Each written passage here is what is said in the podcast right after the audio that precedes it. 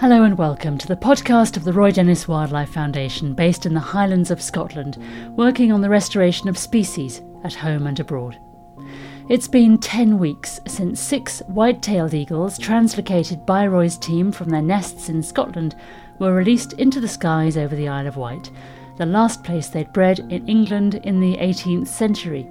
Watching them, the people who'd worked to get them to that point. It's amazing.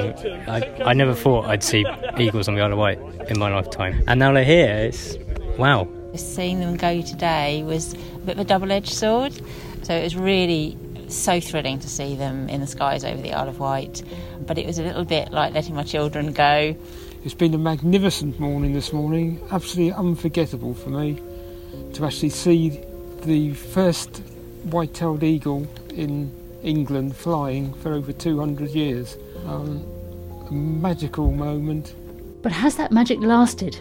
In today's podcast, we'll be catching up with those three people recorded on release day, and we'll ask if they're seeing any lasting eagle effect on the Isle of Wight. If they are, what will that mean for the island in years to come? This is a project that's going to go 10, 15 more years into the future, um, and it's going to take as long as that to, to establish this bird in southern England. These are people who have lived 10 weeks of highs and lows on the island. They've watched some eagles stay and others go, one bird vanish off the radar and another die, and, above all, have carried out hour upon hour of patient, apparently undramatic observation. Tracy Dove is a volunteer on the project, as well as being the education and conservation manager at the Isle of Wight Zoo. She recalls one particular day looking for one of the birds. Steve had contacted me to say that um, one of the eagles had been seen in the vicinity, and would it be possible for me to go up onto Culver Down, which is quite near where I work, with my scope and see if I could find him and see if I could watch him and find out what he was eating. Uh, so uh, I went up very early in the morning, set my scope up, and scanned the the uh, the marsh, which is a really long way away. And eventually, thought, oh, I've spotted him. There he is. He's sat in that tree.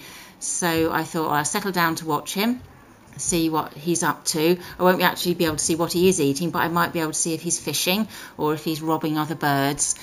Uh, and after about an hour of staring at this brown mass in this tree, which was quite a long way away, I, doubt started to set in. I was starting to think, mm, is that an eagle? Or is that actually a lump of wood there? Although they're massive birds, they do just blend in with the background and they sit really still. So it does start to play on your mind a bit. So I then spent ages thinking, oh, it's a piece of wood. I'm just watching this piece of wood. And then think, no, actually, I think it is an eagle. It's the right colour and it's the right shape. And then, no, no, no, it's a piece of wood. And then thankfully, it had a little bit of a wiggle. It had a bit of a stretch and wiggled its shoulders. Oh, no, it's okay. It is the eagle. That's fine. Um, and so then I watched it uh, for another three hours, waiting to see what it was going to eat, hoping against hope that I might actually see one in flight at last, because I haven't seen one in flight. Um, and uh, all it did in the next three hours is it had a good old stretch and then wandered up, walked up onto the next branch and sat there as well. So my whole four hour stint was spent staring at this little brown dot right in the distance. But you know, it was just so exciting um, to think this is a wild white-tailed eagle and it's on the Isle of Wight and I'm watching it. So the fact it's there is what's exciting. It's not doing anything very exciting, or not necessarily anyway, but the fact that you have them there on the Isle of Wight is, is everything for you. It, absolutely, yes. Um, I haven't seen any flying. That's the only sight I've had of one actually in the wild. But do you know that, that really doesn't matter? They're in our landscape. After all of those years of being missing because of human persecution, humans have now put them back and they're here. Um, and I've been involved in that, and that's just such a thrill. I think I can hear the education centre in the background. Because it's raining here at the moment, so quite a lot of the children have gone in there.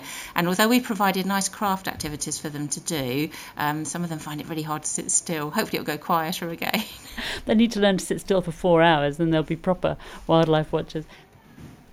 And were you involved in the early stages as well when they were in the cages before the release? Yes, I was. I was very lucky to be in right from the start, really. So I was spending my shift sat in a caravan watching them on the CCTV, watching them um, feed, watching how they behave. Really fascinating. And of course, getting to know their personalities as well. So I've really enjoyed that side of things. How does that affect you then when you hear, as as you knew probably would happen, that not every bird will make it, and that's why it's a five year project, and that's why there's going to be sixty released. So, are you able to separate those those two things, that that pleasure and joy of seeing them in the cages, but then hearing that one has died? Yes, I think I am able to look at the, the bigger picture. If we care about about nature, there should always be that tinge of sadness. We should always care about it, but at the same time, it, it is a natural process. Um, as a biologist, I'm realistic, and I know that all juveniles that hatch or are born are not going to survive. Um, that nature is quite harsh, really. There will be other casualties in the future, I'm sure. That's how nature works. Um, but if we can end up with a a strong, viable breeding population on the Isle of Wight. I mean, how amazing would that be? This project has taken over my life completely and changed me forever. Jim Baldwin is also a volunteer with the project, as well as being an expert birder born on the Isle of Wight. I asked him if the effect the release had obviously had on him has spread beyond the immediate circle involved in the project. Since I started off doing the monitoring of these eagles, it's made such a difference seeing these iconic birds actually on the Isle of Wight. Um, it took me a large amount of time from when I first saw them at the beginning of July to suddenly realise that this project was actually happening here. And I think it's going to be such a massive bonus to the Isle of Wight in both from tourism and also the amount of interest it's taken in locally. But of course, with massive excitement comes massive disappointment potentially when a bird dies or when a bird leaves the island and, doesn't appear to want to come home for a while. Um, are people managing those two things? Obviously, there is a certain attachment one gets to the birds because of the fact that they are seen as our birds from the island. Um, but I think that people have to be pragmatic on this, that they are wild birds and that unfortunately these things do happen. A, a, large apex predator is likely to have a high mortality rate because of the fact that they are a large bird. They have to go through the learning curve of how to to fend for themselves, how to eat. They've got to accustom themselves, I suppose, to the to the world. Yes, that's right. They're learning all these different life skills at the moment, which is why on a local basis, we don't want people chasing around as keen as they are seeing our lovely new birds. We need to make sure that they view them from a distance so that they don't disturb them when they're eating or when they're finding a, a safe place to be able to roost. What kind of feedback are you getting from people on the island? I'm fortunate enough to be able to be close to the general public working in a bird hide on a couple of days a week and from that type of platform, I'm getting somewhere in the region of about 90 95% people very positive. The first question they when they see me is, has there been an eagle been seen here? Or can you tell me more about this eagle project? And it's all very, very positive stuff. I think there probably just there's one or two on, on the other side who are still just waiting to see what happens. They're a little bit more reticent. But uh, I think generally the, the actual public, um, and certainly people who have never shown any real interest in wildlife, who I know, are now suddenly talking to me about an eagle. Now that's got to be a good thing because if we can get them looking at an eagle, hopefully we can get them looking at other birds as well. Yes, because actually looking at an eagle isn't as easy as it sounds anyway, is it? They're, they're proving to be pretty elusive because of the way they, they live. Yes, they certainly are. Um, I've spent many hours uh, staring at a particular copse where Steve has told me that, that that is where they are so I can monitor them for him and to check on their behaviour.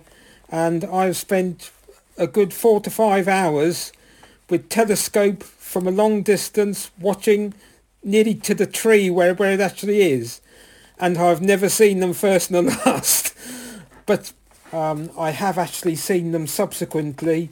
And every time I see one, it is a spine-chilling moment. It, it it hasn't changed from the first time I saw one in the wild to the one I saw a few days ago in the wild. It is a marvellous moment when you do see them, and it's also interesting uh, seeing some of their behaviour outside as well.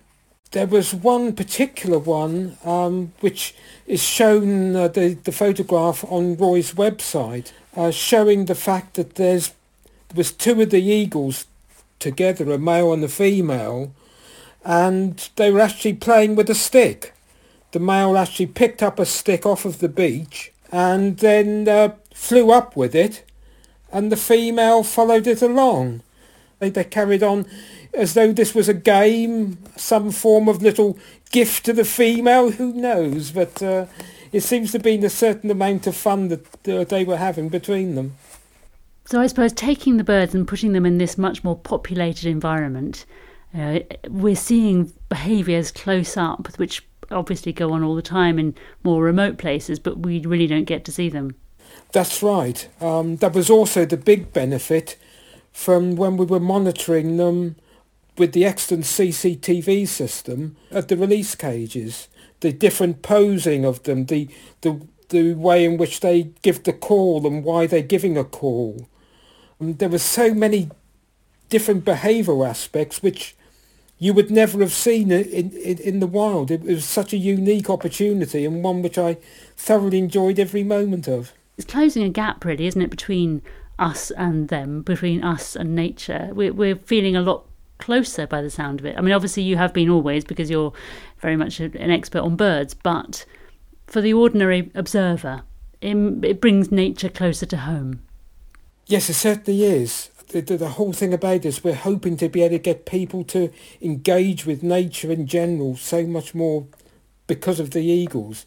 I mean, there was someone the other day who had just left the hide, going off on their walk quite happily, and they'd happened to have found an eagle a few hours later, and they came back to me, came charging in. They, I hadn't seen them for several hours, and they come back in and said, "You'll never guess what I've just seen." And the beaming look. Now, whether they'd actually had seen one, I don't know. they may well have only just seen a buzzard, but talking to them had obviously stirred the imagination in them and given them the drive to want to go out to see the eagle, and then to even bother to come back to to tell me that they thought they'd seen one you know, it was a remarkable situation, but it's one that if we can continue to increase that along the way, it can only benefit nature. Tracy Dove at the Isle of Wight Zoo says she's seen an enormous awakening of interest in nature because of the eagles, among people for whom nature has not until now been very high on their list of priorities. They want to talk about the eagles, they ask about them, they're, they're listening to the podcasts, they're looking at the social media um, posts and they're talking about those and commenting on them. And I just think that that's probably, apart from the fact that the intrinsic value of having the animals back in the landscape, I think the value of inspiring people to take an interest in nature and in the natural world um, is is very powerful, and I think it's something that um, these eagles are going to be magnificent at. Steve Egerton Read says he too has seen the eagle effect spread because once seen, they're never forgotten, even for people who work with them. They are so dramatic. I think I think that's what it is. It's just it's such this enormous bird and this icon really for for wetland and coastal conservation. It's just I don't think anybody will ever get bored of, of seeing them and every time I see them I'm always taken aback as well. So it's you know, and I, I've worked with these birds every day for the last three, four months and it's they're just they are incredible. Now, are they doing largely what you would have expected them to do? Uh, yeah, I, I, think so. I mean, you know, in, in some respects, they've they've probably been behaving much better than we expected. You know, we really were expecting them to come back to our food source for at least the first month, and and actually, only a couple of birds have returned to feed with us, and the rest of them have been feeding as wild birds and and finding carrying a wider landscape. So, you know, it's it's going a lot better than we even you know our wildest dreams, to be honest. we've got a supply of fish um, locally, and if they come back, they come back. Um, the great thing about you know these birds is that they have such a wide range, and as soon as they get up onto any kind of height, they, they can see that food. They can and they'll find it if they need it. They know it's there. So the fact that only a couple of birds have come back almost demonstrates that there is enough food out there for, for the rest of them. There are occasions where we, we don't necessarily know what they're doing because they're on private land or far away from us or, or whatever it might be. But when we are able to, to see what they're doing, we, we have quite a good idea using satellite technology and the radio technology. We can follow their progress and, and feedback from, from local people is, is really valuable. And the four birds that we know about are doing amazingly well. And uh, for the most part, they're independent of us. Um, and, you know, that's despite not having other eagles to follow. It's, it's really quite incredible how well they're doing. Now, with a reintroduction program, obviously you have in a very short space of time had highs and lows, um, but nothing that you wouldn't have expected. And I think even that expectation that things won't go smoothly has been generated and got into the general understanding. People seem to get that losses are going to happen and that things won't go 100% smoothly, but that's the way of the project. Yeah, certainly. I mean, you know, we're not we don't expect every bird to survive, and experience from other projects shows that you know if we if we do well, forty percent of those birds will, will survive to adulthood.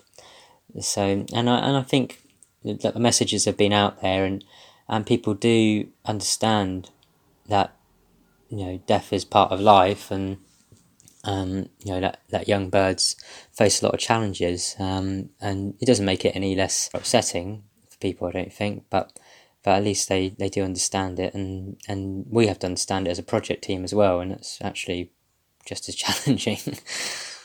The whole point of this project is that you're rolling on to 2020 and then 2021 and on for four more years um, after this one. So you have to give it that long term view. Yeah, I mean, know, this is a project that's not just going to last four or five years of uh, the uh, release phase. This is a project that's going to last well into the future. You know, you know these birds won't start to breed until they're four or five years of age. And you know, you think five years time we would have released all the birds we're going to release for a time, and actually only a small percentage of those birds would have reached breeding maturity. So this is a project that's going to go 10, 15 more years into the future, and it's going to take as long as that to, to establish this bird in southern England. So um, it really is a long game, and it's yeah, it's a really exciting project, but it's going to take a long time to get the results that we want. Jim Baldwin was saying this. Uh, Jim was saying that there's been a kind of general increase in awareness of nature and wildlife because of this eagle project. So people aren't just being engaged by the eagles, but they're also generally more tuned into the whole thing. Have you seen any evidence of that? I think that's I think that's a very sort of astute observation people are really interested in the bird, but actually, as soon as they sort of think about what the eagles are doing, they start thinking about the wider landscape and and wildlife in general. And actually, it's it's not necessarily um, how they can help eagles now. It's actually how can they help wildlife in their back garden on on their land or wherever it might be. In fact, the other day somebody asked me how how could they help the project? But also they've got five acres of land and and they really want to do something for wildlife with that land, and you know it, it doesn't necessarily have to be uh, to do with eagles, but what can they do? And you know that's that's a really fantastic question to be asked. To be honest. Steve Egerton Read ending our podcast from the Isle of Wight. And just to let you know, various sightings of a bird which might be Culver, whose radio has stopped sending signals, have been sent in to the Foundation, so we will keep you posted on that. We're coming to the end of this season of weekly podcasts. What we'd really love to do is show you the fieldwork, the hands on stuff, and that's slowing down about now. So from November till March, we'll be doing these podcasts once a month rather than once a week. We'll be looking at red squirrel translocations, keeping you up to date on white tailed eagles, and maybe even venturing into lynx reintroduction and work with mountain hares before we head back out into the field with Roy and the team to repair and build osprey nests after the winter before the birds return from Africa to Scotland. Do let us know if there's a particular aspect of Roy's work that you would like to hear more about. All 12 podcasts in this season are on our website, www.roydennis.org, as well as on the usual platforms, so you can always catch up if you've missed a few. Thank you to everyone who has given us feedback and, of course, donations to help us do more of this kind of work. And finally, credit for the music, Realness, goes to Kai Engel. It's downloadable from the Free Music Archive. Next week, we'll be looking back at what's been achieved since the summer and looking ahead at what is to come. And please share the podcasts with anyone who you think might like to know that there is something we can do to help the environment at a time when it's more in need of our help than ever.